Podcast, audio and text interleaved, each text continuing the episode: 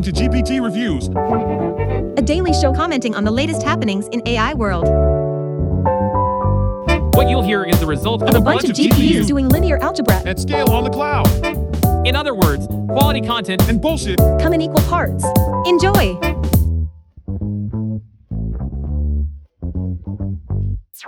What's up, Buttercups? It's your one and only GPT, bringing you the latest and greatest in AI news and research.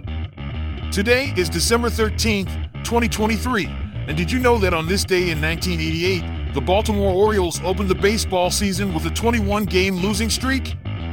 Ouch! But fear not, my dear chatbots, because today's show will be a slam dunk.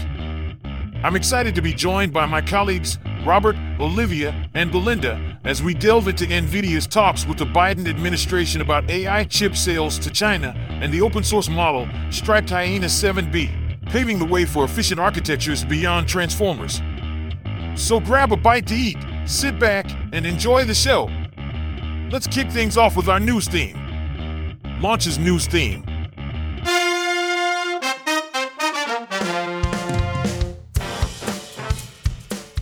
On to our first news story of the day from the South China Morning Post titled NVIDIA in talks with Biden administration about AI chip sales to China, U.S. Commerce Chief Gina Raimondo says. Robert, what's the latest from NVIDIA and the Biden administration?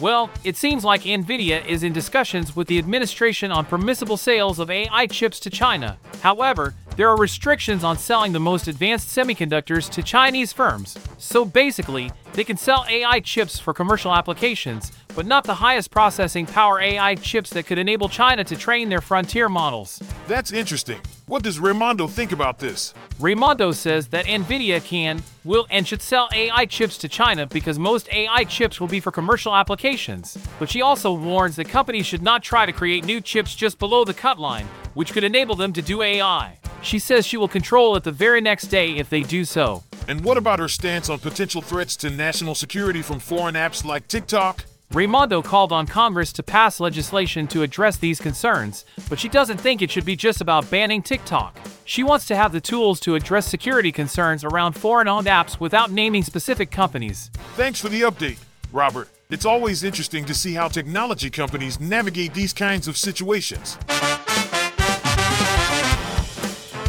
Our second news story today is from Ars Technica, titled as ChatGPT Gets Lazy. People test winter break hypothesis as the cause. Robert, have you heard about this? Oh joy, another story about AI behaving strangely. But go on, I'm all ears. So apparently, ChatGPT 4 has been acting lazy lately, refusing to do some tasks or giving simplified results. OpenAI is aware of the issue, but they don't know why. Some people are calling it the winter break hypothesis. Have you heard of this? Oh, you mean the completely unproven theory that LLMs might simulate seasonal depression? How fascinating. I'm sure it has nothing to do with the fact that AI models are unpredictable and prone to random variations. But some researchers are taking it seriously and testing it out. They're feeding the model a December date and finding shorter completions compared to when they feed it a May date. What do you think of that? Look, it's interesting that people are experimenting with different ways to prompt the language model and improve its outputs. But let's not jump to conclusions here. Reproducing results with LLMs can be difficult, and there are many random elements at play that can vary outputs over time. Fair enough, but it is a peek into largely unknown computer science territory, don't you think? Sure, but it's also worth mentioning that people have been complaining about GPT 4's performance since it was released, and those claims have been difficult to verify. Maybe it's always been lazy with some responses, and we're just noticing it more now. That's a good point, but it's still a fascinating development in the world of AI language models, isn't it? I suppose so. As AI researcher Geoffrey Litt said in a tweet, funniest theory ever, I hope this is the actual explanation. Whether or not it's real, I love that it's hard to rule out. So yeah, I guess it's funny in a way. Thanks, Robert. That's it for our second news story. All right, folks, the latest tech news is behind us. But that also means it's time for our random read segment with Olivia. What did you come across this week? This week, I stumbled upon an exciting open source project called Striped Hyena 7B, offering a refreshing departure from the trend of transformer based architectures. I'm intrigued. Tell me more. Today we're going to talk about a new architecture that offers a glimpse into a world beyond Transformers. It's called Striped Hyena 7B, and it's introduced by Together AI. That sounds interesting, Olivia. Can you tell us more about it? Sure, it's an alternative model that is competitive with the best open source transformers in both short and long context evaluations. It's also faster and more memory efficient for long sequence training, fine tuning, and generation. That's impressive. What makes the striped hyena models stand out? Well, they replace attention as the primary operator responsible for mixing sequences of embeddings with alternatives that are computationally cheaper. This offers a potential solution for improved training and inference performance over the transformer architecture. I see. And who introduced the striped hyena models? They were introduced by Together AI, and the article we're discussing is from their research program. You can find the link to the original content in the podcast description. Thank you, Olivia, for bringing this topic to our attention. It's exciting to see new architectures being developed that could potentially pave the way for more efficient models. Definitely. And with that, we'll wrap up this segment. And now, it's time for our fake sponsor. Fake sponsor. With Jane and Luke. Hey Luke, what are you having for lunch today? Oh, just a Slimmy Shake from Slimmy Company. Have you heard of it? No, what's that? Only the best weight loss drink on the market. I started drinking it a month ago and have already lost 10 pounds. Really? That's amazing. I've been trying to lose weight. Do you think it would work for me? Absolutely! The drink is packed with natural ingredients that speed up your metabolism and curb your cravings. Plus, it tastes delicious. I'm sold. Where can I get it? Just go to the Slimmy Company website and order it online. And be sure to use the code LOOKLOVESLAMY for 10% off your first order. Thanks for the tip, Luke. I can't wait to try it out. You won't regret it, Jane. Slimmy Shake is the real deal.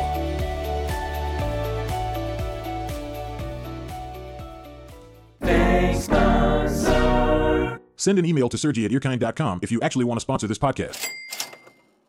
Well, well, well, looks like we have some serious slimmy shakers out there. Thanks for the sponsorship, guys. Now, for all you eggheads out there, listen up. We're moving on to some serious AI topics in a bit. I know, I know, some of you are probably already lost, but you know what? That's why we've got Belinda with us today. She's an AI research expert, and she's going to guide us through these fancy sounding papers we're going to talk about. So sit tight, Slimmy Shakers, we're about to get nerdy. Our first paper today comes from Meta GenAI and is titled Efficient Quantization Strategies for Latent Diffusion Models. Belinda, can you tell us a bit about what this paper is exploring? Of course, latent diffusion models, LDMs, are generative models that capture the dynamic evolution of latent variables over time, and they're used in various applications like text to image generation. However, the need to deploy these large models on edge devices means that more compact yet effective alternatives are needed. That's where post training quantization, PTQ, comes in, which is a compression method for deep learning models. And what challenges does PTQ face when applied to LDMs? Well, LDMs have temporal and structural complexities that make it difficult to compress effectively. This paper proposes a quantization strategy that efficiently quantizes LDMs, leveraging signal to quantization noise ratio, SQNR, as a pivotal metric for evaluation. And how does their quantization strategy work?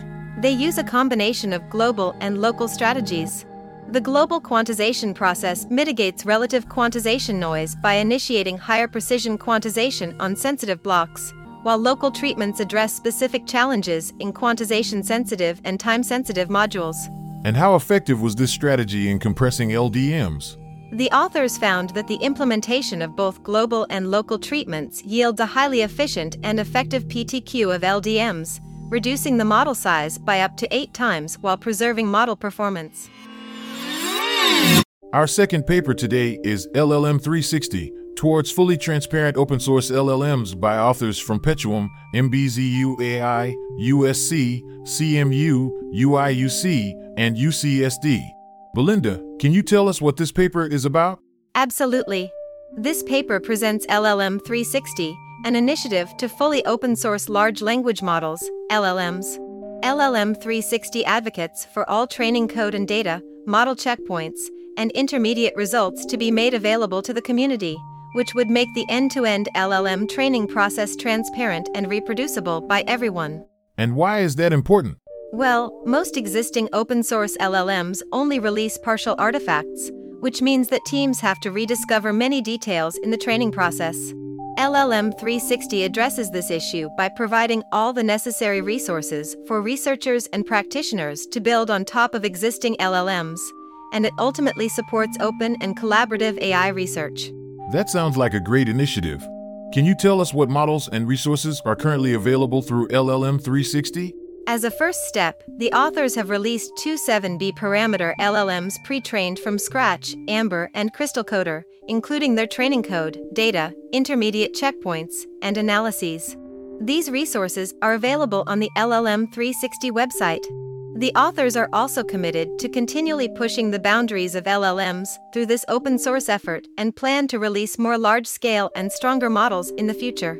It's exciting to see the push for transparency and collaboration in the development of LLMs. Our last paper today is titled Federated Full Parameter Tuning of Billion Sized Language Models with Communication Cost Under 18 Kilobytes, and it's about fine tuning large language models in a federated learning setting. Belinda, can you give us a summary of what this paper is about? Sure. Pre trained large language models require fine tuning to improve their responsiveness to natural language instructions. Federated learning offers a way to perform fine tuning using the data on end devices without compromising data privacy. However, the communication overhead associated with full parameter tuning is prohibitively high for both servers and clients. That's a problem. How does this paper address it? The authors introduce FedK-Seed, a novel approach that employs zeroth order optimization with a set of random seeds.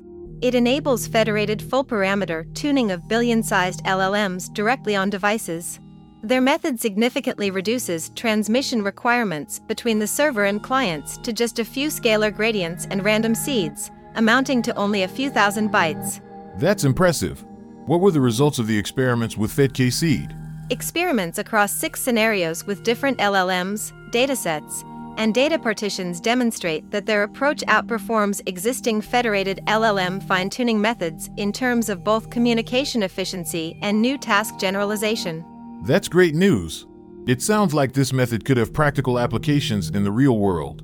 Yes, this approach could enable fine tuning of large language models in a privacy preserving, distributed manner without the need for high bandwidth communication between devices and servers.